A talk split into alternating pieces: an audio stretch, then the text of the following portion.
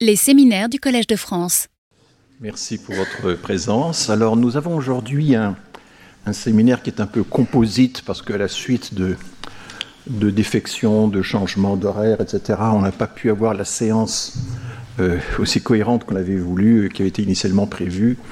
Donc ceci, c'est l'avant-dernière séance de séminaire. Il y aura encore une dernière séance avec euh, Muriel Cohen, mais qui sera seule, qui nous, parlera euh, justement de la situation de la citoyenneté des Français, des étrangers, etc. en Algérie, des problèmes extrêmement compliqués que ça pose, notamment aussi aux Algériens, pour se voir reconnaître ou pas une nationalité française à la décolonisation, enfin toutes ces questions assez difficiles qu'elle connaît très bien et qu'elle a contribué à renouveler. Ça, ce sera donc dans 15 jours la dernière séance. Donc aujourd'hui, c'est l'avant-dernière.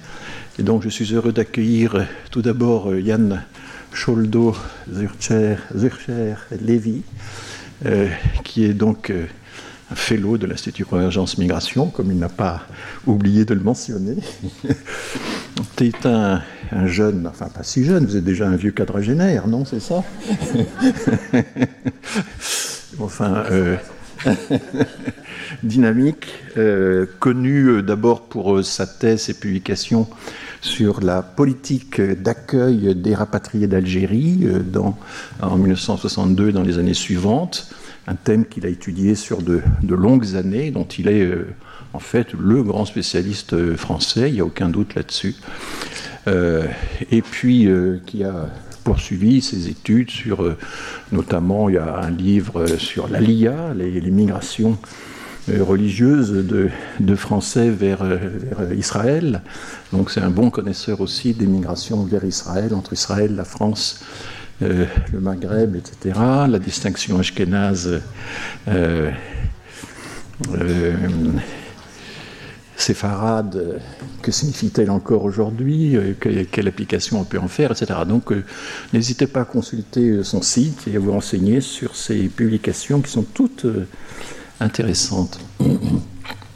Ensuite, euh, nous recevons, et c'est une tradition dans notre séminaire, chercheurs euh, étrangers, et une chercheuse qui n'est pas si étrangère que ça, Paola Ribughini, puisque si elle est actuellement euh, professeure de sociologie et de, je dirais, de méthodologie en sciences sociales à l'université de Milan, elle a fait sa thèse au Cadiz, à l'école des études en sciences sociales, à l'époque comparaison entre les questions de violence dans les banlieues en France et en Italie. Mais ensuite, elle a beaucoup travaillé sur, je dirais, les, questions de sociologie culturelle, sur notamment la, ce qu'on appelle la seconde génération, les enfants de migrants, et comment ces enfants de migrants, finalement, euh, trouvent leur, chemin, se forgent une identité dans un monde qui est désormais mondialisé, euh, connecté, avec des outils que n'avaient pas les générations précédentes. Et ça change la donne et je crois qu'elle montre bien de, quelle façon. Donc voilà, euh, et du coup, ça, mais je lui ai demandé évidemment de, de nous donner aussi, euh, de prendre l'angle de la, de la décolonisation du post-colonial et de voir dans quelle mesure, justement, ces nouvelles façons qu'ont les jeunes de se référer à de multiples identités à travers, euh, grâce aux, aux outils sociaux dont ils disposent maintenant, euh, eh bien, tient compte ou pas euh, du passé colonial, dans quelle mesure ça, ça joue encore. Voilà un peu les, euh, les deux présentations. Donc, je vais d'abord donner la parole à, Yann, et ensuite ce sera Paola. Donc, bonjour à tout le monde. c'est un grand plaisir pour moi, évidemment, d'être parmi vous aujourd'hui. Alors, avant de commencer mon intervention, je souhaiterais vraiment vous remercier, François Héran, à la fois pour l'honneur que vous me faites euh, de venir parler dans votre séminaire, qui est quand même dans ce lieu absolument prestigieux des savoirs, mais aussi pour l'occasion que vous me donnez de vous exprimer publiquement ma très grande admiration pour vos travaux et vos engagements intellectuels. Je vous en remercie beaucoup. Euh, pour commencer cette conférence, euh, je me suis autorisé, professeur, à vous plagier, ou du moins à vous emprunter le titre d'un de vos ouvrages. En effet, il y a un grand déni voilà le plagiat, qui entoure l'histoire du rapatriement des Français d'Algérie. Et c'est autour de ce grand déni que je voudrais aujourd'hui euh, euh, vous parler. Alors, cette migration euh, particulière, celle des Français d'Algérie, a longtemps été reléguée au rang des mémoires familiales ou des groupes particuliers qui insistait à juste raison sur le traumatisme né d'une expérience migratoire difficile euh, au terme de la guerre d'indépendance algérienne qui commence, vous le savez, en 1954 et se termine en 1962. Au terme de cette guerre, on évalue à un million de personnes qui étaient jusqu'alors catégorisées par l'administration coloniale comme des Français de plein droit. Il y a eu énormément de variations dans les catégories, mais disons que celle-ci est celle qui traverse toute la période des Français de plein droit, donc qui sont contraints au départ. Ces personnes contraintes au départ sont aussi condamnées, ou surtout condamnées, à ne jamais revenir euh, euh, vivre en Algérie. Car la guerre d'indépendance algérienne et les lois de nationalisation prises par le jeune État algérien en 1962, en octobre 1962, imposent un départ définitif aux Français d'Algérie, sans aucune possibilité d'envisager une quelconque mobilité entre les deux pays. Donc, euh, dans l'introduction que, à, mon propos, il me faut euh, toutefois définir qui sont les Français d'Algérie. Donc, il s'agit de personnes d'origine européenne, là aussi c'est un terme que l'on retrouve beaucoup dans les archives, descendantes de ceux qui sont partis s'installer dès 1830 dans les territoires nouvellement conquis par la France. À ces populations d'origine européenne, italiens, espagnols, euh, français, etc., on inclut les populations juives, car avec le fameux décret Crémieux, qui est pris en 1870, elles ont été collectivement naturalisées françaises. À ces personnes, l'administration coloniale leur octroie la nationalité française, mais aussi les droits de citoyenneté, et ces droits sont équivalents à ceux des Français de métropole. Je vous rappelle qu'en 1870, la France devient une république et le vote devient un moment clé, évidemment, de la vie démocratique. Mais s'il existe des Français de plein droit, il existe aussi ce que l'on a catégorisé comme des Français de droit locaux. Alors ces Français de droit locaux sont quant à eux les descendants des populations déjà présentes en Algérie, avant la conquête française. Dans leur immense majorité, elles sont de confession musulmane. Alors là, on rentre dans toutes les, très grandes complexités de l'administration coloniale en Algérie. Ces populations ont certes la nationalité française, depuis un Senatus Consulte de 1865, mais elles ont des droits de citoyenneté que l'on pourrait qualifier de secondaires leur représentation politique et leur droit de vote sont minimisés au moment même où la France devient république. Avec par exemple le statut euh, organique de l'Algérie, qui est voté en 1947, le bulletin de vote d'un Français d'Algérie équivaut à celui de quatre votes d'un Français de droit local. Et cette situation folle va durer jusqu'en 1958. Alors on a énormément, énormément de, comme ça, de, situations très complexes. Une femme euh, française de droit local, par exemple, n'a pas le droit de vote lorsque les femmes de métropole ou de françaises de plein droit en Algérie l'obtiennent en 1944. Les populations euh, euh, musulmanes principalement, français de droit local, n'ont pas la même représentation politique si elles vivent en Algérie, mais si elles viennent s'installer en métropole, par exemple, elles ont le droit de vote complet, elles peuvent se présenter, se faire élire, etc. Donc on est dans un embroglio administratif extrêmement complexe qui va durer jusqu'en 1958. Et donc, à l'étudier de plus près, cette migration des Français d'Algérie vers la métropole ne s'est toutefois pas organisée avec les derniers soubresauts de l'Algérie française. Elle est au contraire née avec la guerre d'indépendance, elle devient assez forte à partir de 1957. Cette année, qui est celle de l'année de la bataille d'Alger, on voit une importante migration interne dans le territoire algérien. Les petits centres urbains, par exemple, perdent leur population au profit des grandes métropoles euh, côtières de l'Algérie, et dans le même temps, les flux de Français d'Algérie vers la France métropolitaine se renforcent considérablement. Par exemple, au moment de leur entrée dans la vie adulte, on va voir de nombreux ménages jeunes qui vont quitter un territoire en proie à la guerre. Alors il y a énormément de stratégies pour quitter l'Algérie en guerre. Hein. Des étudiants sont par exemple envoyés par leur famille étudier euh, dans les universités métropolitaines. On voit aussi des ménages euh, parmi les ménages les plus aisés euh, des stratégies d'achat de biens immobiliers au cas où Euh, par exemple, euh, j'avais fait une étude il y a quelques années sur le quartier de la Rouvière à Marseille, qui est un grand ensemble euh, de logements construits à partir de 1957-1958, et on voit que de très nombreux Français d'Algérie achètent sur plan des appartements, tout en restant vivre dans les territoires, dans les départements français d'Algérie.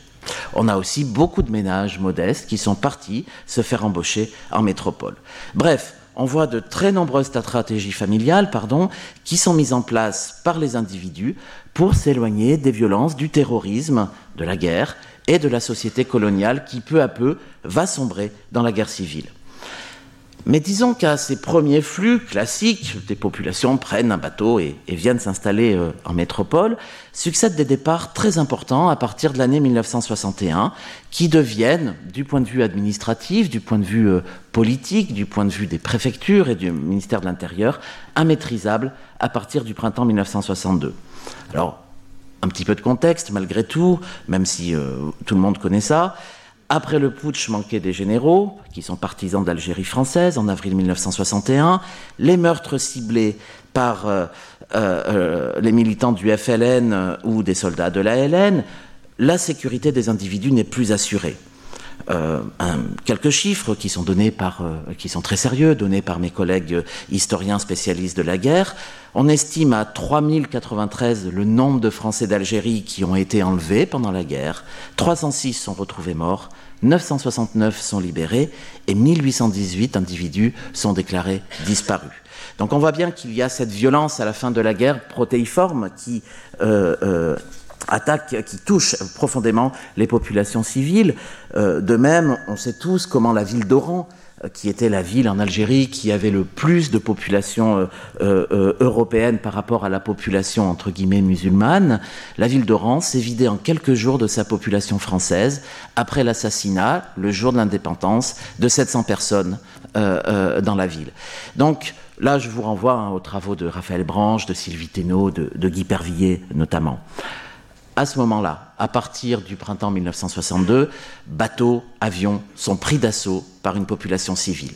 Certains ménages ont pu assurer le déménagement de leurs biens, tandis que d'autres, par manque de cadre de transport, ont dû tout abandonner derrière eux. Alors beaucoup parmi vous se souviennent sans doute de ces photographies largement diffusées par la presse de l'époque qui témoignent des, encombrements dans les lieux d'embarquement, de débarquement, des bateaux surchargés de voyageurs, alors, euh, euh, le ministère de l'Intérieur autorise les compagnies maritimes à voyager sous le régime trooper, qui signifie que euh, on a le droit d'embarquer plus de personnes que, que, que, que dans les régimes de voyage normal donc euh, comme les troupes militaires. Et donc c'est un voyage souvent inconfortable qui dure de plus de 24 heures et un difficile accueil en France métropolitaine qui est réservé donc aux populations très déboussolées des Français d'Algérie.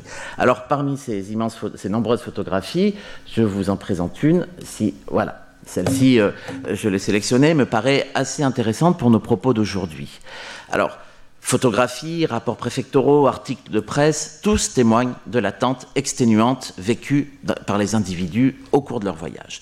Et plus tard, romans, témoignages, films ont contribué à diffuser la figure d'un pied noir, personnage gouailleur, haut en couleur, et aussi assailli par la nostalgie et le manque de son pays d'origine. Mais cette photographie me paraît bien plus intéressante que ces stéréotypes sur la population des Français d'Algérie. Elle a été prise le 20 juillet 1962, donc 15 jours après l'indépendance de l'Algérie, dans le débarcadère des quais de la Joliette, à Marseille. Les passagers donc du paquebot Ville de Tunis arrivent d'Oran. Tous sont contraints à une attente qui paraît longue dans des espaces réservés euh, aux voyageurs de quatrième classe de la compagnie euh, générale transatlantique. Si je veux m'amuser avec cette petite... Voilà, vous le voyez là. Euh, il est 4 heures moins le quart, on le voit à l'horloge de l'après-midi, il semble faire chaud, c'est évident, et la fatigue se lit sur les visages, notamment sur celui de cette femme qui, euh, au premier plan ici, euh, se recoiffe. Et donc cette photo me paraît extrêmement intéressante parce qu'elle dit l'inquiétude de ceux qui sont soudainement confrontés à la violence du dénuement, née avec la perte du logement, de leur outil de production, de leur emploi, voire des biens personnels. Et toute cette population, ici photographiée, doit faire face à de multiples formes d'incertitude pour reconstruire leur vie dans une France métropolitaine que beaucoup ne connaissent pas. Dans l'agitation de l'endroit, avec un brouhaha qu'on peut aisément deviner, deux groupes d'individus se distinguent. Et chacun va s'inscrire dans une temporalité particulière.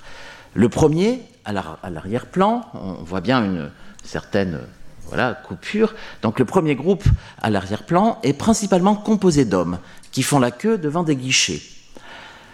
Derrière eux, devant nous donc, des femmes accompagnées d'enfants sont assises, elles surveillent leurs bagages, dans des valises, des filets à provisions, des couvertures, et même une chaise longue repliée que l'on voit par exemple ici.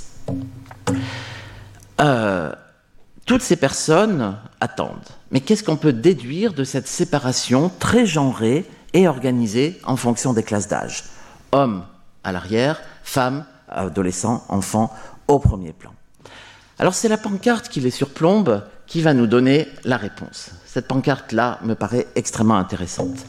Toutes ces personnes, tous ces individus, se tiennent dans un espace qui est dédié au service administratif de la délégation régionale du, secrétariat d'État aux rapatriés. Ce dernier est créé le 24 août 1961 et devient, le 11 septembre 1962, le ministère des rapatriés. Il est confié à Robert Boulin. Et donc on comprend que ce temps qui semble suspendu n'est pas uniquement celui de l'anxiété et de l'épuisement il est aussi celui de l'attente administrative. En fait, le photographe a illustré, sans que cela ne soit vraiment évident au sud de l'observateur, le moment très particulier durant lequel ces Français d'Algérie, sans même s'en rendre compte, deviennent juridiquement des rapatriés. C'est un statut qui est nouvellement créé et qui organise leur insertion immédiate dans la société métropolitaine et qui les émancipe, c'est là l'intérêt de, mon propos aujourd'hui, qui les émancipe des expériences connues par les autres migrants. Alors, en première partie de cette conférence, après cette euh, longue introduction, je souhaiterais vous présenter ce que confère ce statut de rapatrié et ce qu'il entraîne sur les expériences migratoires.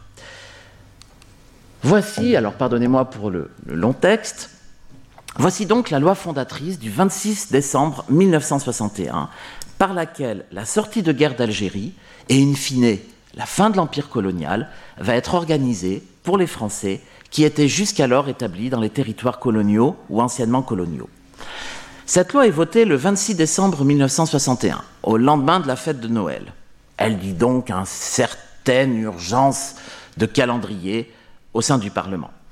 En effet, les premières réunions euh, ministérielles ou interministérielles et commissions parlementaires sont organisées en mai 1961 par le Premier ministre Michel Debré pour renforcer les maigres dispositifs qui existaient jusqu'alors pour les Français qui avaient été de retour d'Indochine en 1954, de Tunisie, du Maroc en 1956 et euh, de la plupart des pays de l'ancienne AOF devenus indépendants en 1960.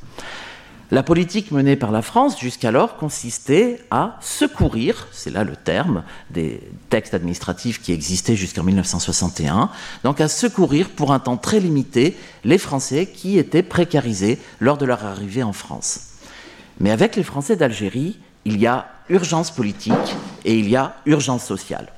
Ils sont d'abord un million.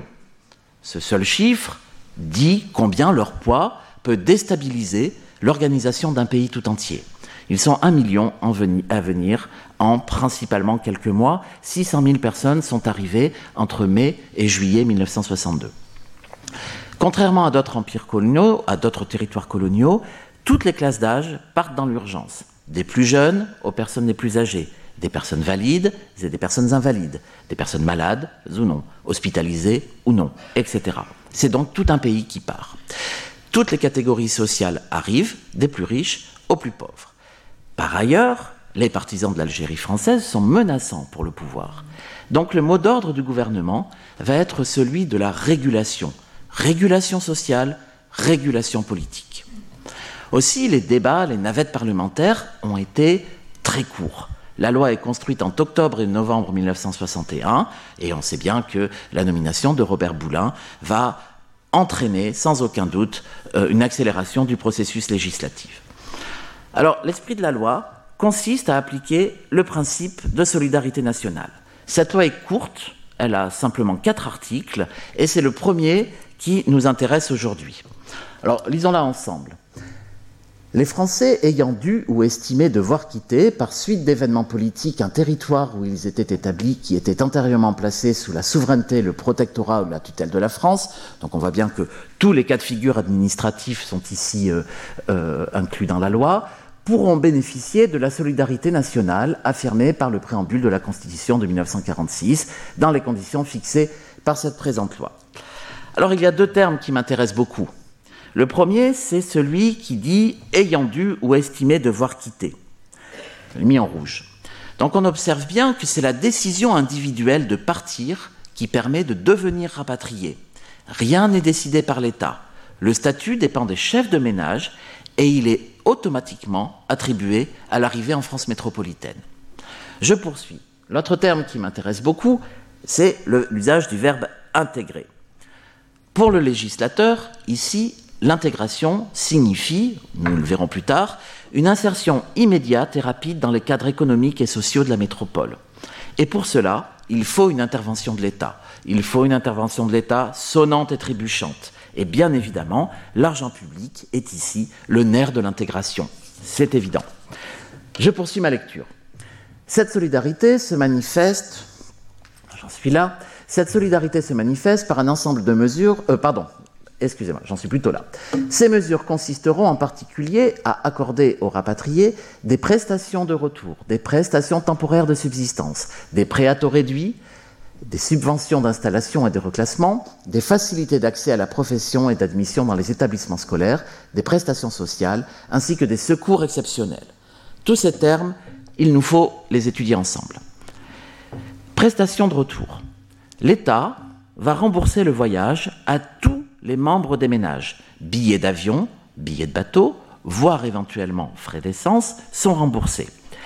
L'État rembourse aussi les frais de déménagement en attribuant un nombre de mètres cubes par personne. Que les personnes aient pu ou non partir avec leurs biens immobiliers, elles sont toutes remboursées des frais qu'elles ont dû ou auraient dû régler aux compagnies de transport et de déménagement. Les barèmes sont très simples, ils sont ceux qui sont appliqués au personnel des affaires étrangères lorsque ces derniers rentrent ou partent d'expatriation, en expatriation. L'autre terme qui m'intéresse beaucoup, c'est celui de prestation temporaire de subsistance. Nous sommes ici face à une véritable nouveauté dans les pratiques administratives d'un État social et redistributeur. Toutes les personnes qui ne sont pas fonctionnaires, c'est-à-dire qui occupent un emploi indépendant, vont recevoir sans devoir travailler, une pension mensuelle légèrement supérieure au SMIC, au salaire minimum de l'époque, et cela, pendant une durée maximum d'un an.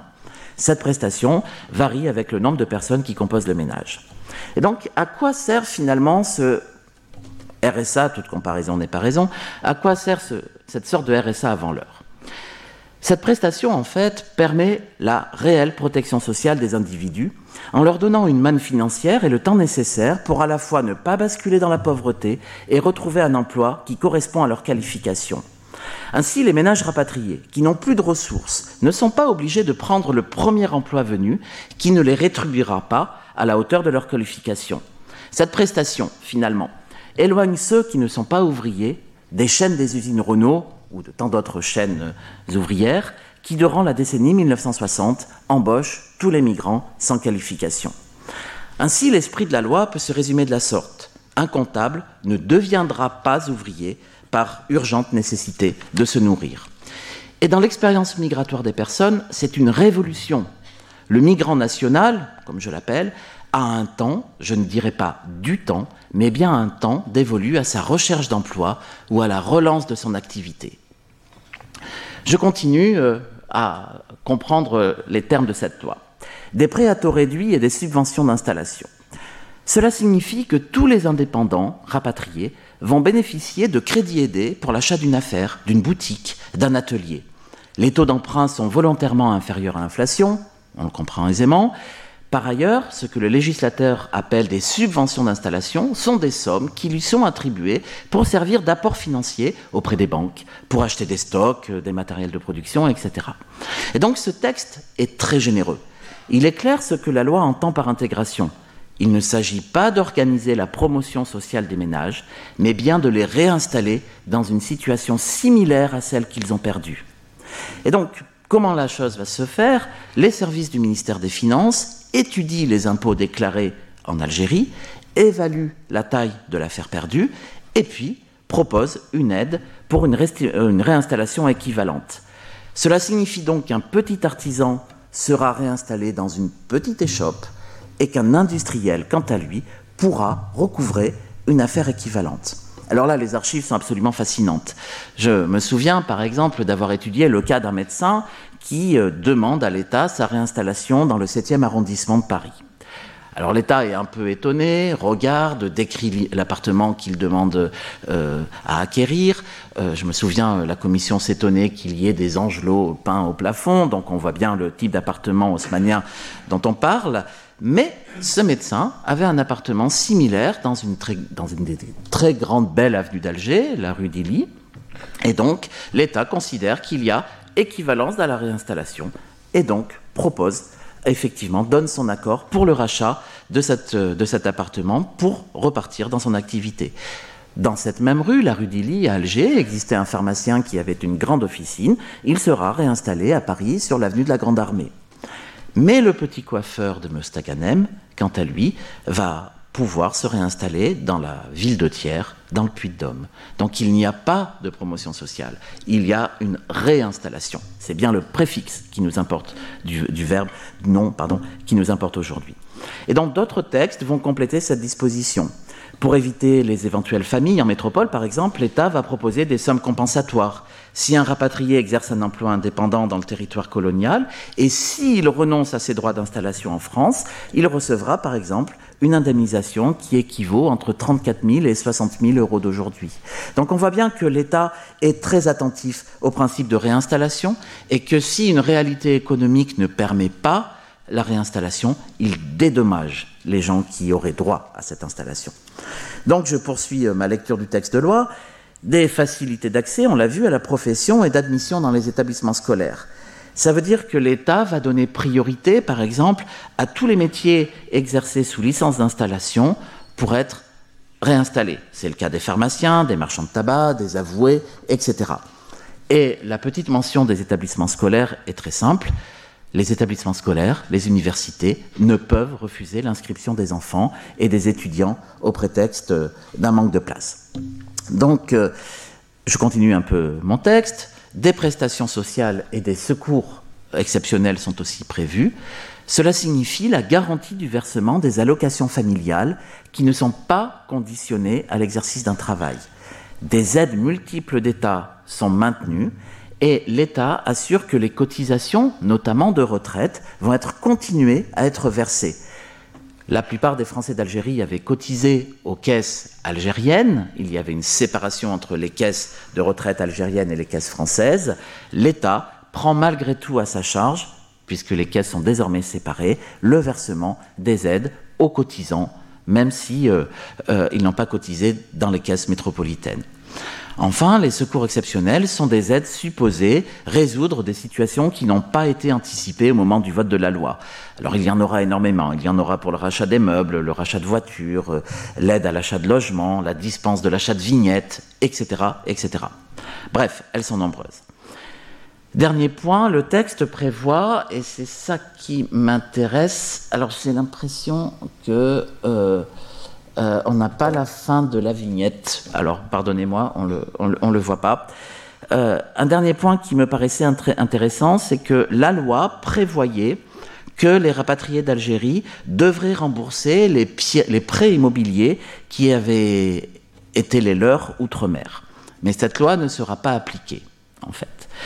Bref, le législateur, l'intégration, pardon, pensée par le législateur, est une intégration vue comme une insertion immédiate dans la société métropolitaine. De fait, la loi va organiser le logement des Français rapatriés par une politique de construction de logements et d'attribution de logements selon des quotas réservés. Jusqu'à 40% des logements construits sont réservés aux ménages rapatriés. De même, il y aura des aides à l'accession à la propriété. Elles vont servir principalement à l'achat d'un bien immobilier, disons, moyen Nous sommes dans les années 60, à l'époque euh, des Logeco. Euh, vous savez, c'est ces petites maisons en cube que l'on voit dans toutes les villes de province construites en béton. Et les sommes que l'État propose aux rapatriés pour racheter des logements correspondent généralement au prix de ces petites demeures. Alors parlons rapidement maintenant du cas des fonctionnaires, qu'ils soient titulaires ou non, qu'ils soient personnels des administrations centrales, départementales, municipales, des entreprises publiques, des entreprises parapubliques, des régies d'État, des EPST, comme le CNRS, tous sont réinfectés sans interruption de salaire, réintégrés même en surnombre, et parfois maintenus dans des postes plus ou moins fictifs lorsque les emplois d'outre-mer n'ont pas de correspondance en métropole. Les gouvernements successifs de la présidence de De Gaulle à celle de Jacques Chirac, vont maintenir ce principe au-delà de toute raison budgétaire. Par exemple, les primes spécifiques à l'outre-mer sont toujours versées jusqu'à la retraite des individus, même s'ils ne travaillent plus en outre-mer. Dans le cas de la France, de la Banque de France, pardon, les personnels d'Algérie, par exemple, sont maintenus dans le cadre qui était celui de la Banque d'Algérie pour ne pas concurrencer les promotions professionnelles de ceux qui sont dans le cadre métropolitain. Donc les personnels de la Banque de France continuent à être salariés par une banque qui n'existe plus, qui était celle de la Banque d'Algérie et dont dépend leur promotion sociale. Donc, bien évidemment, les, personnels sont embauchés en surnombre, il n'y a pas toujours d'emplois qui, correspondent aux besoins, mais l'État, systématiquement, organise la réintégration même de ceux qui ne sont pas titulaires. Les fonctionnaires donc ont droit aux aides de réinstallation de l'État, mais contrairement aux rapatriés qui n'ont pas un emploi indépendant, les fonctionnaires n'ont pas le choix de leur lieu d'affectation. Et les ministères vont par ailleurs veiller à leur répartition sur le territoire. Donc si je résume cette première partie de mon intervention, la loi de finances rectificative de 1962 et les lois de finances des années suivantes vont être mises à rude épreuve. Tous les ministères dépensent des enveloppes budgétaires plus qu'augmentées, ce qui donne par ailleurs de très grandes frayeurs au ministre des Finances de l'époque, qui s'appelle Valéry Giscard d'Estaing, et qui était jusqu'avant 1962 très fier de présenter des comptes d'État toujours très équilibrés. Mais à partir de 1962, il perd tous ses arbitrages.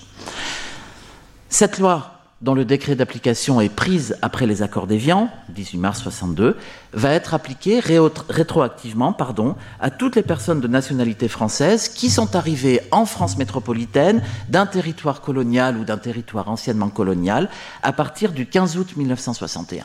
Donc si on veut penser les rapatriés, il faut voir que le mois d'août 1961 marque une césure. Des aides importantes pour ceux qui sont arrivés à partir de cette date-là, des aides très minimales, voire inexistantes pour ceux qui sont arrivés avant.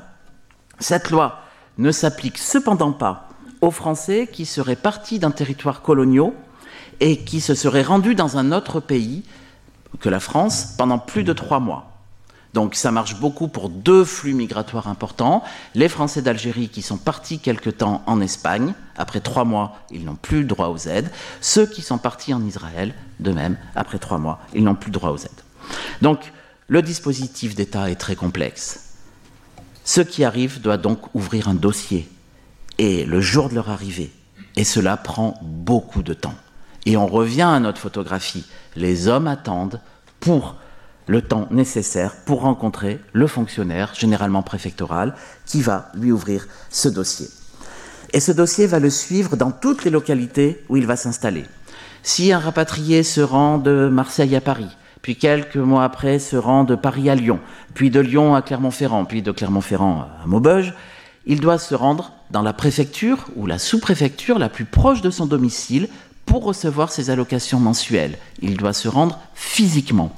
De ce fait, l'État sait au mois près comment se répartit la population sur le territoire métropolitain, quand est-ce que le moment de la stabilisation de cette migration s'annonce et peut donc engager les opérations de construction et de quotas de réservation de logement. Donc tous ces dossiers sont aujourd'hui conservés à Agen, dans une immense usine CEITA qui est aujourd'hui désaffectée, et ils sont toujours actifs, du moins pour les rapatriés qui sont toujours en vie pour conclure cette première partie, donc entre 1961 et 2005, plus de 800 lois, lois et décrets vont venir compléter ce premier dispositif. Donc on remarque qu'à la faveur de cette ingénierie d'État, l'expérience migratoire des individus s'émancipe des conditions sociales et professionnelles qui sont celles des autres migrants. Être rapatrié signifie que l'État tente au mieux d'assurer la continuité de la vie d'avant du point de vue social et professionnel et évite paupérisation et déclassement. Les Français d'Algérie rapatriés ne sont ni réfugiés de guerre ni expatriés. Cela ne signifie pas que tout fut simple. Les ruptures furent brutales, la sortie de guerre peu prise en considération du point de vue psychologique et moral, les groupes familiaux furent séparés et les solidarités qui existaient euh, évidemment en Algérie furent durablement affectées. Les rapatriés se souviennent donc du traumatisme des conditions de départ, du traumatisme des conditions d'accueil, et beaucoup gardent en mémoire le difficile moment de l'arrivée où les hébergements sont généralement précaires dans des appartements surchargés. Alors, j'avais vu deux choses dans mes travaux qui m'intéressaient beaucoup. C'est que, comme vous le savez, toutes les villes de France sont entourées à cette époque-là de bidonvilles. Eh bien, euh, dès qu'un rapatrié est repéré dans les bidonvilles, il est immédiatement sorti, logé dans des logements en dur, dortoirs, hébergements d'urgence, euh, dortoirs de lycée, etc., et devient prioritaire pour un logement en HLM. Mais l'attente pour recevoir ce logement est longue. Il faut environ un an et demi. Et donc c'est extrêmement long du point de vue individuel, extrêmement long du point de vue des souvenirs, mais du point de vue administratif, c'est très court. Alors, maintenant, dans une seconde partie, pour illustrer euh, les expériences migratoires, j'utilise les outils de la cartographie. Alors, regardons par exemple la, est-ce que je vais y arriver, cette première répartition euh, des Français rapatriés coloniaux. Alors il s'agit du recensement de 1968 qui tente de mesurer ou qui a tenté de mesurer la population rapatriée en France, mais qui a donné des résultats très mitigés. Les catégories du recensement sont mal délimitées et la marge d'erreur euh, s'est avérée importante. Il reste néanmoins un bon indicateur de la répartition de la population. De toutes les façons, on n'en possède pas d'autres. Donc, comme on le voit sur cette première carte, les populations rapatriées se répartissent sur l'entier territoire.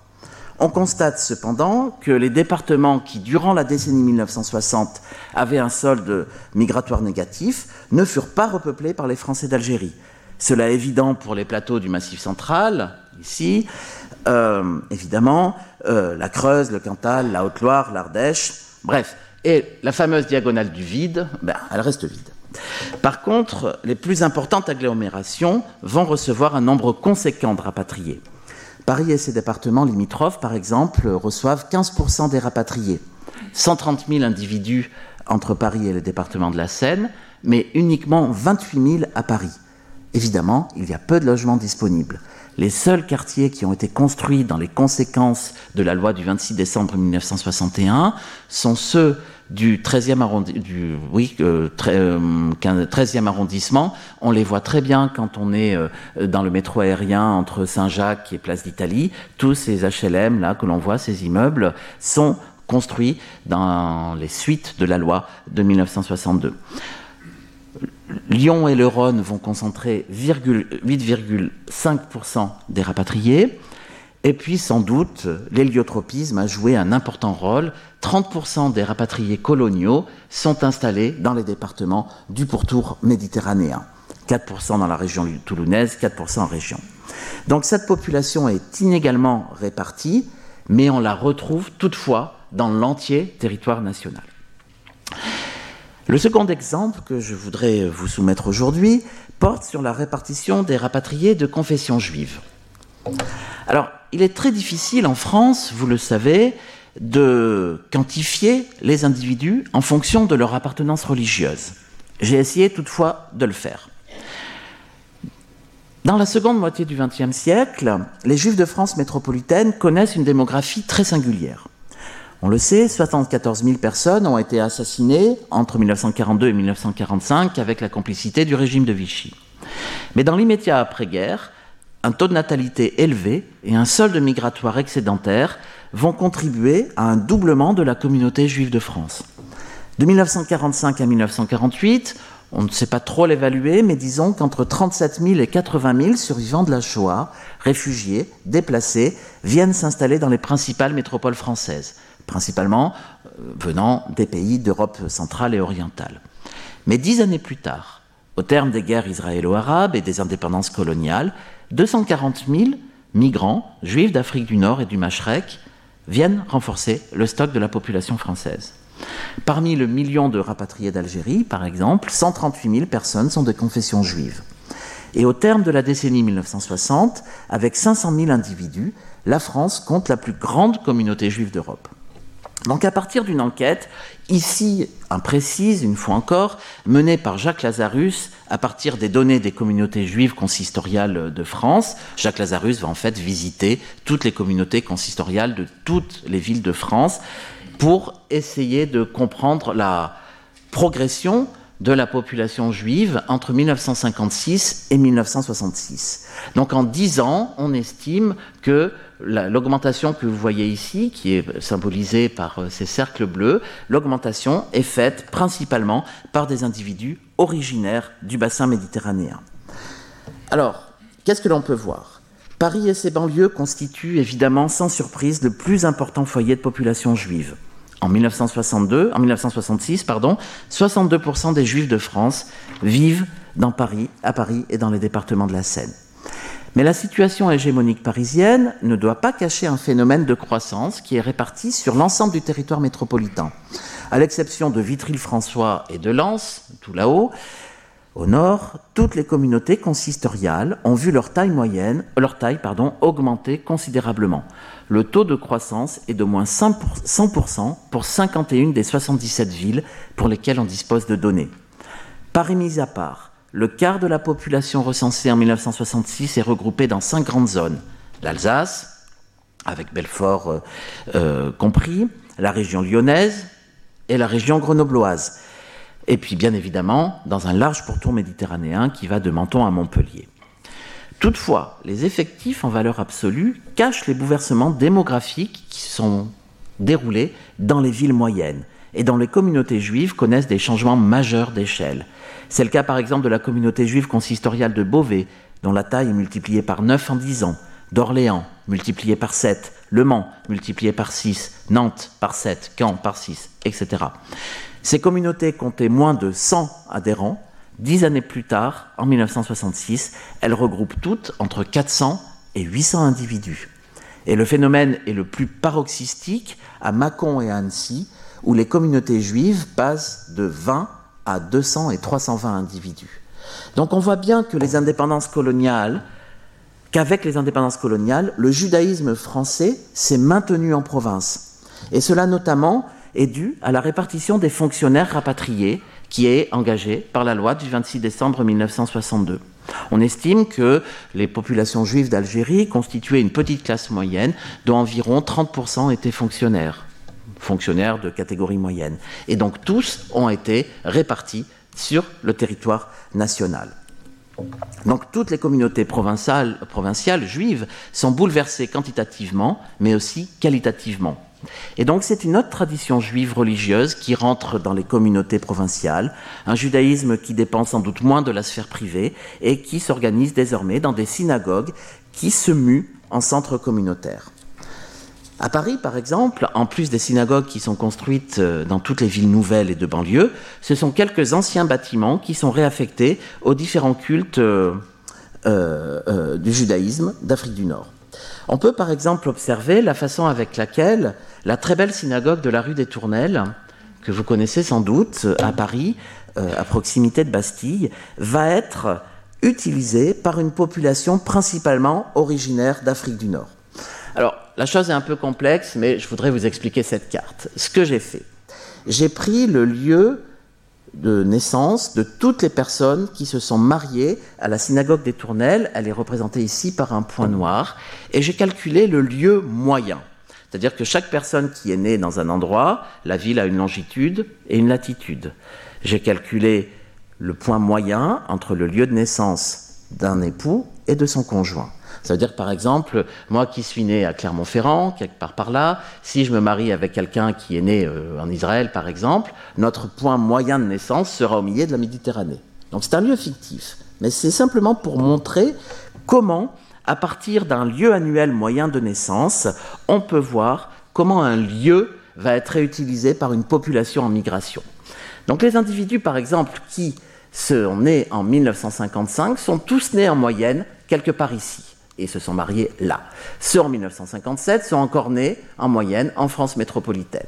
Mais dès 1958, on voit que les personnes qui se mariaient à la synagogue des Tournelles sont nées en moyenne vers Marseille. Et puis 1959 jusqu'en 1970, elles sont toutes nées en moyenne à proximité d'Alger. Et donc on voit très bien qu'un lieu en migration sert aussi de, hum, comment dire, regroupement à une, population, euh, euh, à une population venue d'ailleurs et qui reconstruit ici dans une synagogue une certaine expérience euh, communautaire qui avait été perdue. Dernier point, je vois que le temps passe vite, j'ai encore un peu de temps. Dernier point pour terminer cette conférence, je vous propose d'observer ce qui se passe pour les Français d'Algérie en situation post-coloniale qui se sont installés ailleurs qu'en France et qui, de fait, se sont coupés des aides à l'intégration, dont les indemnisations, de la France. Prenons par exemple le cas de 828 individus, vous les avez ici, qui ont quitté l'Algérie, principalement l'Oranais, pour partir en Israël en 1961. Alors, la construction de la carte est un peu complexe il faut prendre en fait toutes les listes d'embarquement des personnes qui euh, se sont embarquées euh, euh, à Oran, dans le port d'Oran principalement, et sur ces listes d'embarquement, on a les identités des individus. Donc on sait leur nationalité, leur, leur nom, leur sexe, etc. Et puis ensuite, il faut aller les comparer avec les listes de débarquement des personnes qui arrivent à Haïfa on passe donc de la langue française à la langue hébreu pour comprendre où l'État d'Israël va envoyer ses migrants. Parce qu'à partir de 1954, l'installation en Israël n'est pas libre. C'est l'État qui décide l'endroit où ces migrants vont s'installer. Et donc, toutes les personnes qui sont arrivées en 1961 à Haïfa, ici, n'ont pas la, euh, la liberté de leur installation, et ces Français d'Algérie vont être principalement répartis dans les espaces très périphériques du pays. Ils ne sont pas à Haïfa, ils ne sont pas à Tel Aviv, ils ne sont pas à Jérusalem, à l'époque la ville est divisée, mais ce sont les trois principales villes qui permettent en Israël une certaine insertion dans la société israélienne. C'est là où il y a des écoles, c'est là où il y a des universités, et c'est là où il y a des emplois.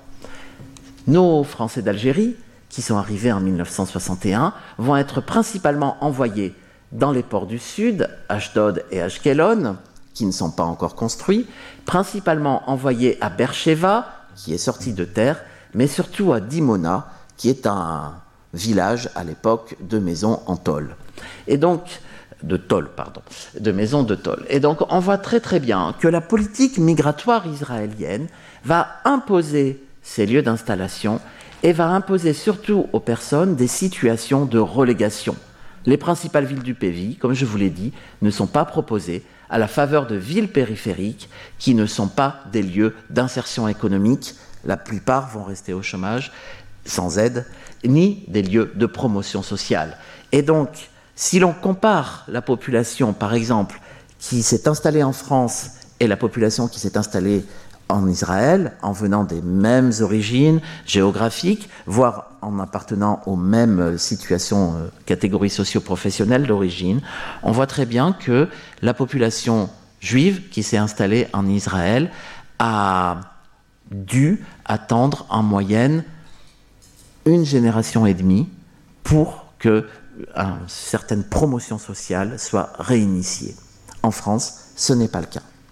Donc, euh, ce qui est intéressant aussi, c'est que lorsque la loi du 26 décembre 1961 est prise en France, toutes ces populations essayent de rentrer en France, mais l'État va se montrer très inflexible. Il n'autorise pas les personnes, certes à rentrer en France, elles le peuvent, mais à recevoir les aides aux rapatriés, parce qu'elles sont restées en Israël plus de trois mois. Donc la loi va être très strictement appliquée. Alors il me reste une minute pour conclure. J'évoquais au début de cette conférence un déni qui entoure cette migration. En effet, celui-ci est double. Jamais les gouvernements de Michel Debré et de Georges Pompidou n'ont fait publicité de leur action, sans doute par crainte de créer des conflits entre Français de métropole et Français d'Algérie. Et inversement, dans la mémoire collective des Français d'Algérie, subsistent plus les épreuves du voyage, celles des premiers mois d'installation, que les effets de la politique d'État qui s'est mise en place à leur attention. Alors, sans dénier la violence sociale et morale de la situation, leur expérience fut somme toute radicalement différente de celle des autres migrants non français ou de français de plein droit originaires des territoires coloniaux en termes de logement, de trajectoire et de maintien des aides sociales.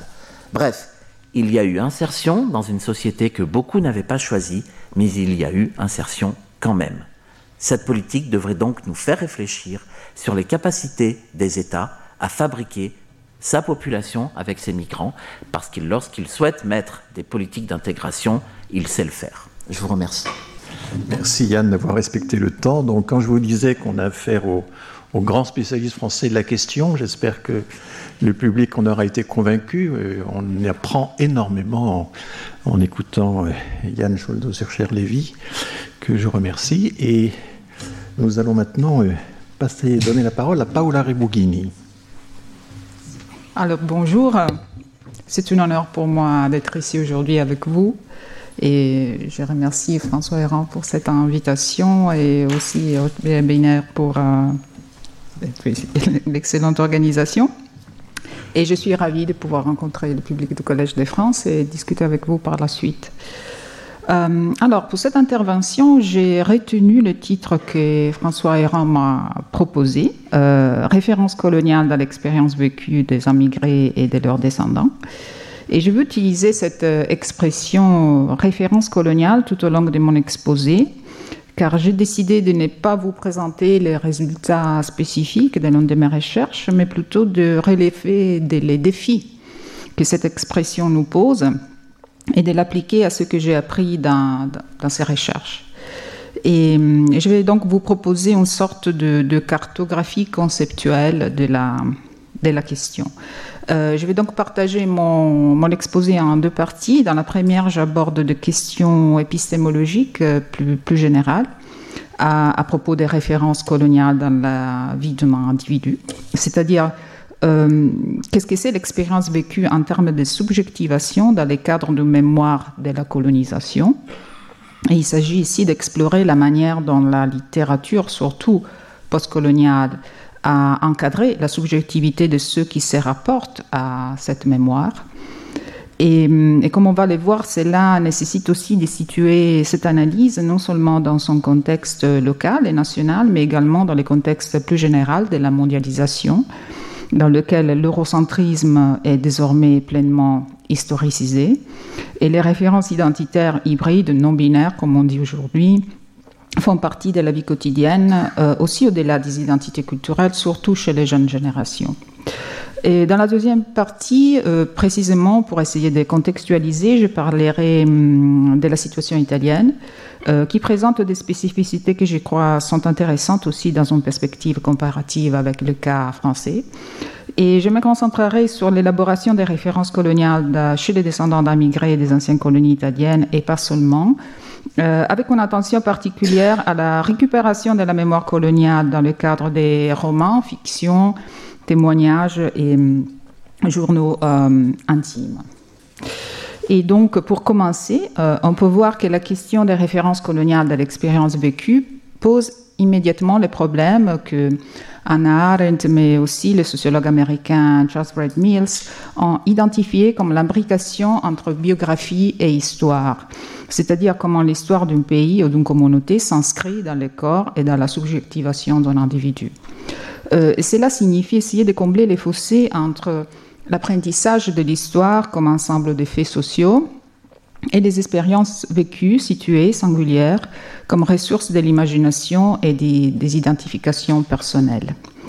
Euh, en effet, lorsque nous parlons à ces sujets des passés coloniaux, nous pouvons identifier un double niveau d'enquête. Euh, d'une part, au niveau contextuel, euh, on pourrait dire doxique, généralement très débattu dans l'espace public concernant les contenus culturels, axiologiques de cette expérience vécue et les formes d'identification qui s'y rattachent, c'est-à-dire les références identitaires qu'un individu choisit ou assimile pour construire son identité dans un contexte social donné, et, ici, les références coloniales sont souvent présentes quand il s'agit de répondre à des formes de stéréotypisation, repérer les moyens pour déconstruire les préjugés ou pour découvrir des hum, ressources d'identification que l'individu ressent comme étouffées par les conventions sociales environnantes. Euh, d'autre part, il y a un cadre euh, épistémologique un, peu en amont de ces discussions sur les identités qui concerne la manière dont cette même expérience vécue est construite c'est-à-dire les rôles que les références coloniales ont dans la généalogie de la subjectivation et en quelque sorte dans sa production euh, historique. Et, c'est cette enquête qui est au cœur, même si elle n'est pas toujours euh, manifeste, euh, dans toute la littérature postcoloniale, qui a historicisé précisément les approches épistémologiques au processus de subjectivation en soulignant leur origine inévitablement eurocentrique. Euh, j'utilise ici le terme postcolonial et pas décolonial car c'est surtout chez certains auteurs de la postcolonialité africaine ou indienne, euh, plutôt que chez les auteurs aujourd'hui connus comme des coloniaux, qu'on retrouve cette réflexion sur la subjectivité, euh, qui n'est pas une simple réflexion entre la relation entre savoir et pouvoir, mais plutôt une forme d'auto-analyse un effort de connaissance de soi dans une historicité donnée. Et une autre remarque euh, préliminaire, euh, hum, c'est-à-dire que ces deux niveaux d'enquête doivent également euh, être situés dans, dans l'espace, en quelque sorte, géosocial de la réflexion. Et en effet, ce que nous appelons les, les coloniales est devenu davantage un modèle, presque une méthode, dont beaucoup se sont appropriés dans le contexte de la mondialisation et dans un scénario qui voit de nombreux nouveaux protagonistes. Et mm, dans la mesure où l'héritage du colonialisme persiste sous de nouvelles formes dans l'économie, les relations internationales, les guerres, les migrations, l'exploitation de l'environnement, la question des références coloniales dans l'expérience vécue représente la manière dont une société retravaille collectivement non seulement la mémoire du passé colonial moderne, mais réfléchit également à ses avatars euh, actuels. Et par exemple, dans, les pays qui ont été colonisés, mais qui sont aujourd'hui des puissances économiques, euh, qui ont largement historicisé leur passé de subalternité, la question du vécu colonial se pose euh, différemment qu'en Occident, notamment à travers des nouvelles formes de colonisation interne, des couches sociales plus faibles, par exemple à l'égard de cultures aborigènes et indigènes locales. Euh, dans, des pays tels l'Inde, par exemple, aujourd'hui, on discute beaucoup plus de ces questions que du passé colonial anglais. Euh, au contraire, nous avons encore la tendance à parler des références coloniales en pensant surtout à la situation typique des métropoles multiculturelles de l'Occident, caractérisée par des échanges continus entre personnes dont les ancêtres ont joué des rôles souvent opposés pendant l'époque coloniale moderne. Et dans tous les cas, la question des références coloniales dans l'expérience vécue ne peut être comprise que dans cette complexité spatiale et temporelle où le colonial est l'un des éléments généalogiquement constitutifs du présent, ce qui peut solliciter un travail d'introspection euh, profonde, parfois désagréable pour tous les, pour tous les protagonistes. Euh, et tout cela signifie que les références coloniales de l'expérience vécue constituent une archive, un peu au sens de, de Foucault, où sont déposés des énoncés, discours, images, récits, objets, euh, comme disait, Gramsci, il faut faire l'inventaire. Car, euh, et si je cite euh, Gramsci depuis le cahier des prisons, les débuts de l'élaboration critique est en connaissance de soi en tant que produit des processus historiques qui ont laissé un nombre infini de traces qui ont été acceptées sans inventaire.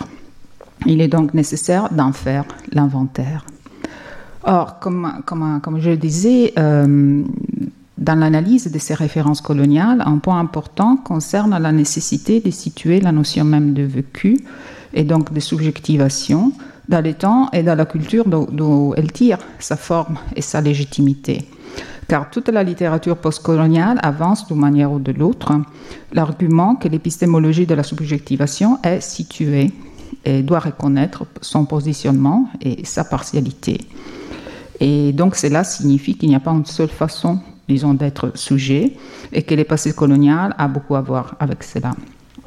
En effet, le besoin d'analyser les références coloniales dans l'expérience vécue est apparu là où les rapports sociaux de la colonisation s'étaient déjà depuis longtemps installés dans les expériences euh, biographiques et, familiales, et là où la culture philosophique de l'auto-analyse et de la réflexion sur la subjectivité avait déjà été embrassée par les artistes et les intellectuels qui vivaient cette même expérience de la vie coloniale. Aussi, euh, cette enquête sur, euh, sur soi-même s'appuie d'abord sur les incohérences et les contradictions vécues par les intellectuels des, colonies euh, et puis des anciennes colonies, éduqués, formés entièrement dans cette culture autoréflexive.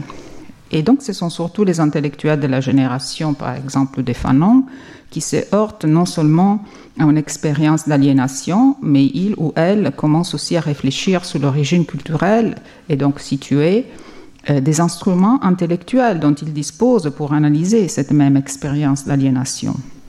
Et dès le début, la focalisation est donc sur euh, ce qu'on pourrait appeler les cultures épistémiques de l'expérience euh, du vécu de la colonisation et du refoulé que cela peut, peut entraîner. Euh, et la question qui se pose d'emblée euh, est celle de retracer son propre rôle dans la construction de la connaissance de soi et de la notion même de subjectivité dans un cadre historique où sa propre présence et sa contribution ne sont pas ou pas encore sérieusement prises en compte. Et, en effet, pour la génération qui a vécu la décolonisation dans ses pratiques et dans l'expérience personnelle, les problèmes étaient de reconstruire une subjectivité niée. Les points de départ étaient le vide, le néant sartrien, comme le montrent clairement les réflexions des hum, Fanon. Euh, une absence de paroles, de définition de soi, des positionnements sur et dans le monde. Et c'est pourquoi, à cette époque, l'analyse des références coloniales dans les vécus consistait à dépasser l'attitude mimétique et à remettre en question les contenus d'un modèle dans lequel c'est lui qui, est, est dépossédé de la faculté de parler pour lui-même et contraint à ne jamais apparaître dans les champs sociaux que sous la forme d'un problème. Et comme le disent aussi d'une façon différente, euh, Gayatri Chakraborty Spivak depuis l'expérience des femmes parias indiennes ou, Maria Lugones euh, pour les femmes euh, indigènes latino-américaines, c'est plus ou moins la même chose. Même si en principe ce travail de reconstruction et recomposition est un travail d'ouverture et d'addition plutôt que de fermeture et de soustraction. Et, et, encore une fois, il ne s'agit pas seulement de s'interroger sur les rapports entre la construction de la connaissance et les, pouvoirs hérités du colonialisme, mais il est également nécessaire d'avancer dans les connaître toi-même avec des outils d'investigation nouveaux, capables d'intégrer les manières d'exister, de s'exprimer, d'être des sujets qui ont été oubliés. Et, l'idée est que les relations coloniales ont laissé des traces profondes par rapport à la compréhension générale de l'être, un peu euh, au sens heideggerien du terme, car il y a une imbrication entre la question de comment on peut connaître soi-même, avec quel outil culturel, et de comment on désessentialise soi-même d'une ontologie de la diversité. Et, c'est donc la question de comment, on est au monde dans la phénoménologie de la vie quotidienne, et surtout quand on parle bien sûr de couleurs, de corps, des genres. Par exemple, des auteurs comme euh, euh ou Tiongo, euh, qui ont travaillé sur la décolonisation de l'esprit à partir des usages de la langue et de la littérature africaine, euh, les vécus euh, postcoloniales, là je cite Thiongo, se mêle en lutte incessante pour retrouver son esprit créatif en contrôlant tous les moyens d'autodéfinition, car le colonialisme a été d'abord un, contrôle, une forme de contrôle de l'univers mental, des sentiments et de l'imagination.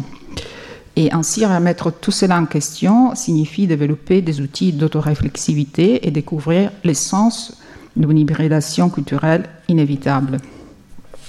Et cette recherche se pose précisément euh, la question de l'articulation entre expérience subjective et processus historiques qui la produisent.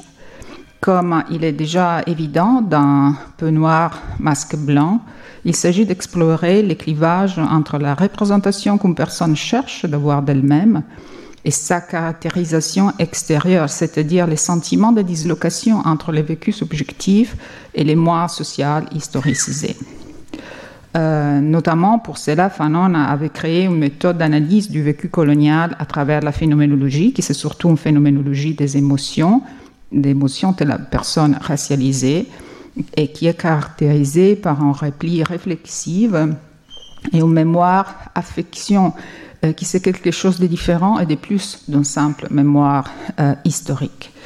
Euh, cette phénoménologie des émotions liées aux références coloniales concerne par exemple la façon dont le corps se sent chez lui ou non dans un certain espace social. Et pour un autre pionnier de, cette question, le sociologue afro-américain William Du Bois, l'individu racialisé, hier comme aujourd'hui, se sent condamné au présent de son corps et privé d'une subjectivité historique, car l'ensemble euh, de la capacité d'échanger euh, et d'agir à partir de ces expériences et avoir une réflexivité, c'est reconnaître les processus historiques qui ont conduit son propre corps et personne un ensemble de conditions concrètes des discriminations dans ce cas, mais aussi des catégorisations qui n'ont pas été répertoriées.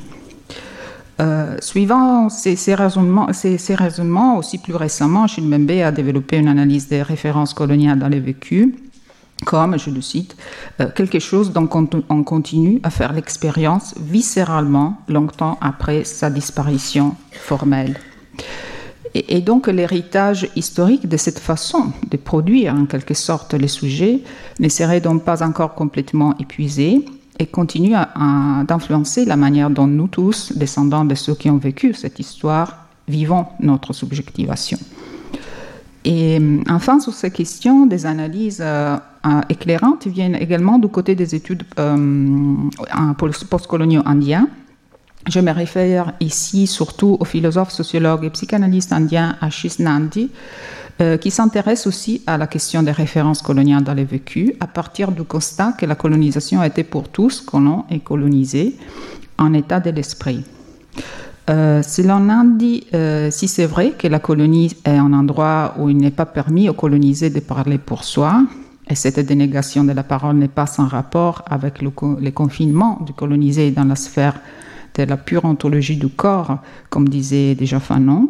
Euh, les cas coloniaux indiens montrent bien la complexité des influences réciproques entre colonisés et colonisateurs, et donc l'hybridité des références coloniales dans la biographie de tous les protagonistes de cette phase historique. Euh, par exemple, Nandi rappelle comment les Anglais instrumentalisent pour des raisons stratégiques, mais aussi assimilent la hiérarchie des castes. Donc si d'un côté, euh, sous le mm, British Raj, comme il disait, les femmes, euh, femmes d'Alit, c'est-à-dire paria, sont complètement subalternes et sans voix, comme le dénonce aussi Spivak, au contraire, les brahmans érudits sont des camarades d'études tenus en haute estime par les Anglais, profondément et secrètement fascinés par la culture indienne, comme le montrent déjà les recherches linguistiques très importantes du philologue William Jones au XVIIIe siècle. Et, donc, dans son ouvrage des références pour cette discussion, L'ennemi intime, perte de soi et retour à soi sous le colonialisme, euh, Nandi fonde son analyse, comme le font aussi les historiens de, l'école de Subaltern Studies, sous l'importance d'une épistémologie locale, bien représentée par la figure de Gandhi, pionnier d'un parcours de décolonisation de l'esprit, qui s'appuie sur une vision pluraliste et antidualiste, capable de mobiliser toute la richesse de la culture philosophique euh, indienne. Et hum, dans cette littérature, c'est dans cette littérature que, que Nandi résume bien, euh, on voit bien le rapport entre le vécu subjectif et les structures sociales extérieures comme une véritable relation entre biographie et histoire, euh, comme c'est le cas de la relation entre les moi du colonisé et de ses descendants, et la structure de l'État-nation moderne héritée de l'Europe, car pour l'Inde, la construction de l'État dans une société, extrêmement diversifiée et hautement complexe a présenté des problèmes non seulement pour l'organisation collective institutionnelle, mais aussi pour les, les subjectivations individuelles. Selon Nandi, alors que la tradition culturelle indienne prévoit une variété de subjectivités possibles et sa philosophie est largement consacrée à cette exploration, la modernité occidentale a exporté un modèle univoque avec un rapport direct entre l'individu et l'État qui, en Inde, toujours selon Nandi, a encouragé le nationalisme et produit un moi individualisé de type névrotique. Ainsi, pour résumer, nous pouvons dire que la question des références coloniales de l'expérience vécue concerne la variété des traumatismes culturels provoqués par la colonisation et les traces en quelque sorte sans inventaire qu'ils ont laissées dans les processus de subjectivation individuelle. Et hum, c'est là encore plus évident quand ces traumatismes culturels passent d'une génération à l'autre sans un travail de véritable élaboration et puis sont euh, soudainement redécouvert, discuté dans l'espace public, comme c'est arrivé un peu partout en Europe, et aussi euh, plus récemment euh, en Italie. Voilà. Et alors, pour dépasser les cadres un peu abstraits de ces réflexions, je vais maintenant introduire les cas italiens qui, à tous égards, assez exemplaires euh, pour rendre compte des difficultés à faire émerger les thèmes des références coloniales dans l'espace public et même parfois dans la biographie des, biographies individuelles. Dans ces cas, euh, il s'agit en effet d'un pays qui a été tardivement colonisateur pendant une période plus courte hum, que beaucoup d'autres puissances coloniales européennes et qui a créé une combinaison très solide du rapport euh, entre amnésie et amnistie, précisément sous le sentiment d'avoir été euh, l'auteur du moindre mal, moins intense, moins durable que celui provoqué par les autres. En effet, les temps décalés de cette colonisation tardive, puis plus récemment de l'arrivée des flux migratoires également tardives, ont un rôle important dans la manière dont l'inventaire des références coloniales dans le vécu euh, est fait aujourd'hui en Italie. Ainsi, la relation entre amnésie historique, une certaine auto-amnistie morale et la faible pertinence des flux migratoires en provenance des anciennes colonies a créé une situation dans son ensemble peu favorable à la réélaboration des références coloniales dans leur imbrication entre biographie et histoire. Euh, il faut alors rappeler très brièvement que l'entreprise coloniale italienne a commencé immédiatement après la naissance de l'État-nation, à la fin du XIXe siècle, avec la conviction de pouvoir ainsi obtenir crédit politique parmi les autres puissances européennes. Et donc, avec des hauts et des bas, l'Italie s'approprie d'abord des territoires de l'Érythrée, de la Somalie, ensuite de la Libye, et enfin, en 1936, de l'Éthiopie. Et l'aventure coloniale se termine peu après, soudainement, euh, pendant la Deuxième Guerre mondiale, avec la fin du régime fasciste, qui est aussi la période, bien sûr, pendant laquelle la propagande, la racialisation et les violences dans les colonies ont été plus dévastatrices. Euh, dans la mémoire collective, cette association de la colonisation est. Liée, alors surtout à la période fasciste, plutôt qu'à une entreprise imbriquée à la naissance de la nation. Mais aussi au fait que, hum, le pays n'a pas hum, n'a pas connu une véritable période de décolonisation avec ses débats et ses possibilités d'auto-analyse. ces caractéristiques dans leur ensemble ont beaucoup entravé euh, le de réélaboration euh, collective du passé colonial. Et une autre caractéristique de, l'Italie est que ce passé colonial est relativement peu impliqué dans l'histoire des migrations à destination et en provenance euh, du pays. Et mm, en effet, les anciennes colonies ont un rôle très minoritaire comme lieu de débarquement pendant la période coloniale et de la grande émigration italienne, malgré les programmes des gouvernements, mais aussi comme point de départ des flux migratoires euh, à une époque plus récente. Et, cependant, malgré cela, euh, malgré ces passés coloniales relativement encore peu explorés par l'historiographie, euh, ce passé continue à influencer influence la compréhension et gestion des flux migratoires dans les présents. Et, ce n'est pas un hasard si aujourd'hui la réélaboration des références coloniales dans l'expérience vécue est animée par une génération hétérogène des descendants d'immigrés, non seulement des anciennes colonies italiennes, avec un caractère euh, très pluraliste, attentif à une idée euh, globale et hum, des colonisations et des postcolonialités. Euh, à cet égard, il est utile peut-être de rappeler euh, brièvement quelques données essentielles des flux migratoires dans les contextes italiens, qui se, caractérisent par euh, la rapidité de l'immigration, euh, qui passe d'environ 5 000 présences en 1970 aux 5 millions actuels, c'est-à-dire presque les 9% de la population, au numéro cependant stable depuis quelques années. Euh, la grande diversité des provenances nationales, où aucun groupe au-delà de l'Europe ne représente plus de 10% de la population née à l'étranger, et où il y a euh, une présence très minoritaire des immigrés issus des anciennes colonies italiennes et qui ne sont pas plus de l'1% du total. Euh, intéressant, c'est aussi le fait que les pays ont une longue histoire d'émigration pendant laquelle presque 28 millions de personnes ont quitté les pays et ce qui a encore euh, évidemment une influence dans la représentation de l'identité nationale, euh, y compris pour le rôle symbolique que la colonisation a eu pour les jeunes États-nations italiens comme instrument rhétorique d'unification et de rédemption face euh, à la fragmentation du passé et à la nécessité même de l'émigration. une autre caractéristique importante à rappeler est le traitement de la question de l'immigration euh, comme un problème euh, d'urgence permanent plutôt que comme une question structurelle, ce qui est, euh, ce qui implique un accent aujourd'hui, hein, un accent presque exclusif mis, mis sur les primo-migrants plutôt que sur leurs descendants, qui pourtant représentent un peu plus d'un million et demi de jeunes, dont la plupart composés par des mineurs encore sans citoyenneté italienne à cause des politiques de naturalisation très restrictives.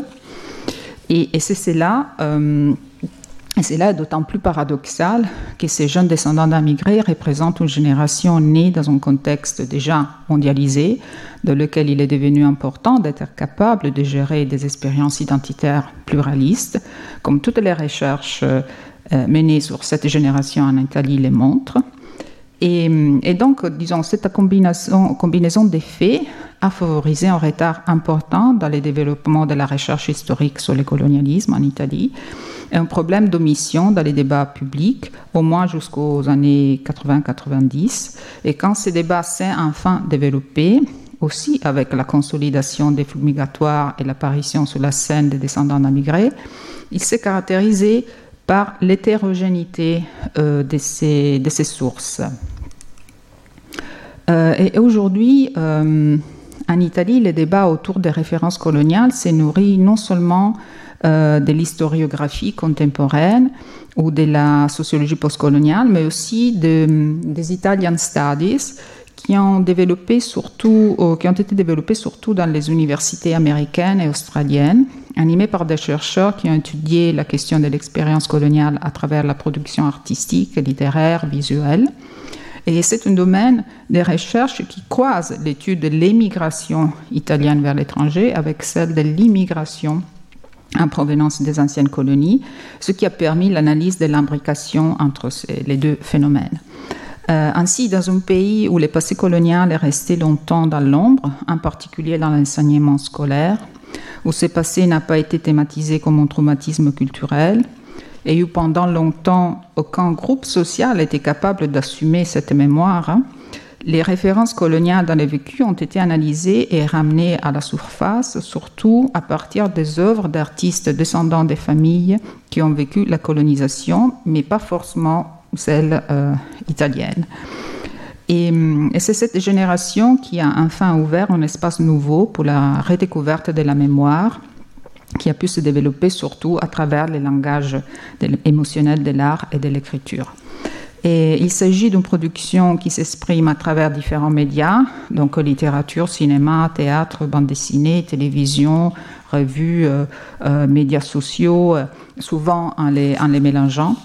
Et, c'est dans cette littérature, avec sa contamination des registres, qui, au moins en partie, a compensé les réticences dans l'espace public en proposant des formes d'historiographie et des mémoires partagées où les références coloniales prennent la forme de réappropriation et récomposition d'un passé refoulé.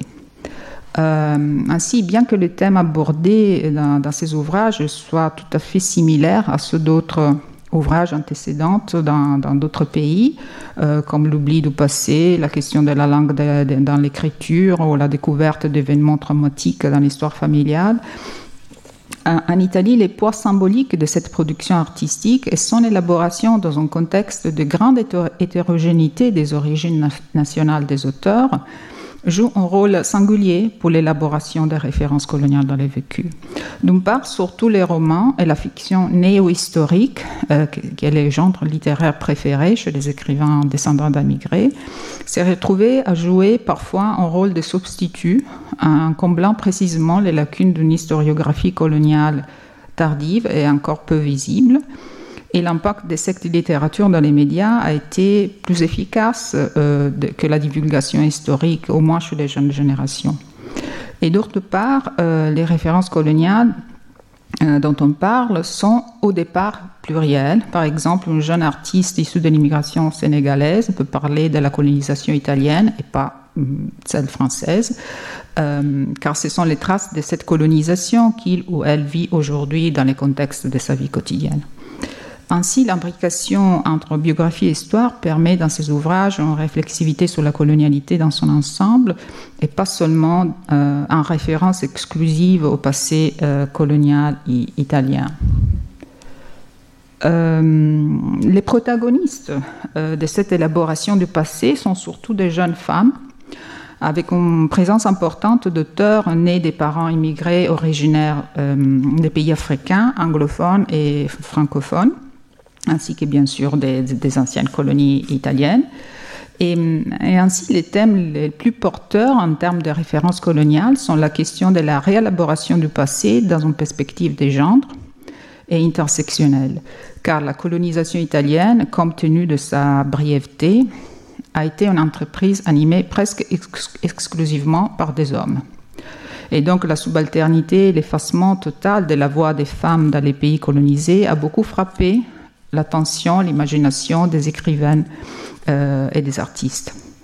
Euh, leur analyse part généralement du mythe du colonialisme soi-disant bon enfant, la fiction des Italiens comme Jean Bien, qui dans leur colonie auraient fait moins de dégâts que d'autres et se seraient rapprochés à la population locale plus amicalement, pour soulever la question du rapport entre colonisateurs hommes et colonisés en quelque, euh, forme hum, féminisée.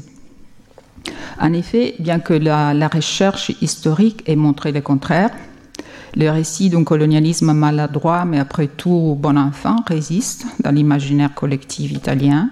Et, cela est lié, entre autres, au nombre élevé d'hommes italiens qui, en tant que fonctionnaires, soldats ou commerçants, ont eu en relation de concubinage avec une femme locale ce qui a impliqué aussi une influence euh, sur les représentations visuelles euh, orientalistes dans la culture populaire italienne, où l'image de la femme exotique a été l'un des clichés massivement diffusés pendant les années de la colonisation par tous les médias de l'époque, euh, du cinéma à la chanson populaire. Et, par ailleurs, la diffusion de ce type de relations de, concubinage s'est greffée sur une rénonciation des faits en rapport d'assimilation culturelle et sous des formes de, ségrégationnisme qui, cependant, concernaient d'une façon très ambiguë les relations entre les hommes italiens et les femmes locales, au moins jusqu'à la hum, législation raciale euh, fasciste.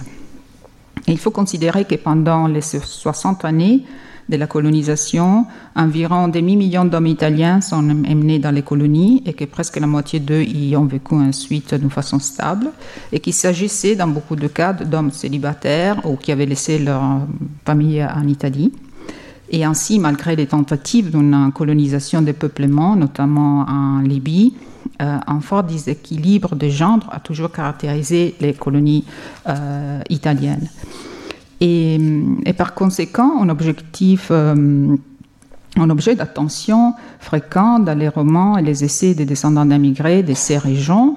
Euh, est faite qu'une génération entière d'afro-descendants nés de ce couple mixte non régulier se voit euh, ensuite refuser la citoyenneté italienne, non seulement pendant la colonisation, mais aussi après, dans des périodes plus récentes, comme pendant le protectorat italien sur la Somalie.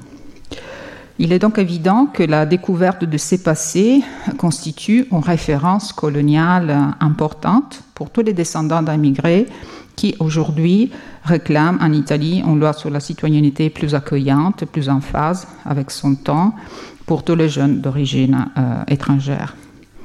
Enfin, euh, la question de la coexistence de plusieurs cultures dans leur vie et dans leur passé familial est aussi un thème important, central dans cet exercice de réflexivité hum, de l'écriture.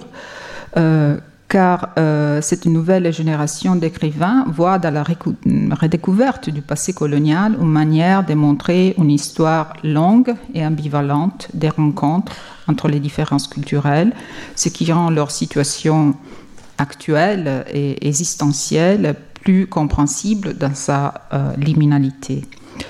Et hum, comme l'explique bien le titre de l'un des ouvrages les plus populaires de cette génération d'auteurs, Ma maison est là où je suis, de l'écrivaine italienne d'origine somalienne Eja Bashego, les points de vue situés et contextualisés, l'hybridation, le nomadisme, le métissage, sont une perspective incontournable de ce travail d'investigation sur soi et sur ses racines. C'est aussi une manière d'éviter un récit autobiographique solipsiste et, euh, comme cette autrice le dit, euh, de sortir ainsi de la recherche d'une identité précise pour se tenir plutôt entre les frontières. Ce qui est une expérience de vie qui est difficile à expliquer dans la conversation quotidienne, mais que l'on peut saisir mieux dans l'exercice de l'écriture. Et c'est ainsi que hum, les références coloniales peuvent devenir un outil d'auto-analyse et pas seulement de critique de dénonciation. Et faire l'inventaire de ces références dans une production artistique, c'est une façon de prendre la parole, de proposer sa propre auto-représentation dans la société italienne et de raconter la complexité des identités contemporaines dans un processus d'élaboration continue entre italianité, afrodescendance, genre, couleur, donc encore dans une perspective intersectionnelle. Il s'agit donc d'un travail réflexif dans lequel, à travers différents médias, les descendants d'immigrés euh, en Italie aujourd'hui racontent la formation de leur subjectivité, des ambivalences de leur identification, les besoins de comprendre la généalogie des discriminations banales et quotidiennes, euh, la découverte souvent tardive du passé colonial familial et l'effort de trouver son propre positionnement euh, par rapport à ces passés. Encore une fois, c'est important de souligner qu'il s'agit de jeunes dont les familles ont une provenance géographique très variée et que l'enjeu de leur récit est précisément celui de, relier plusieurs mémoires à la fois. Celle du passé colonial vécu par leurs ancêtres, qui n'est pas forcément celui des colonies italiennes, mais aussi la mémoire du passé colonial italien, dont euh, on ne parlait jamais quand ils étaient à l'école, mais qui est encore présent, y compris dans les noms des rues et des places et des villes où ils habitent. Et c'est tout cela euh, qui est important pour eux pour comprendre la manière dont leur différence euh, est perçue aujourd'hui. Et, et, donc pour, pour conclure, on peut voir comment les références coloniales dans l'expérience vécue partent d'un travail d'inventaire, pour utiliser encore la métaphore de Gramsci, de l'expérience personnelle qui fait ressurgir les traces du passé dans la banalité de la vie de tous les jours, dans sa contextualisation, créant des connexions inattendues entre l'histoire migratoire de la famille il est présent dans leur vie quotidienne. Par exemple, circuler dans un quartier de Milan ou de Rome ou de Palerme où beaucoup de rues portent encore les noms des villes des anciennes colonies ou même des victoires italiennes contre la population locale ou des militaires protagonistes de ces épisodes a engendré un certain malaise et la nécessité de faire face à l'imbrication entre sa propre biographie et les poids symboliques euh, de l'histoire gravés dans cette toponymie. Et précisément, la, toponymie est devenue récemment un symbole important pour la redécouverte des références coloniales en, Italie. Et, ici, vous voyez l'affiche d'une initiative euh, juste la semaine dernière chez la mairie de Milan, en collaboration avec le musée des cultures et d'autres associations.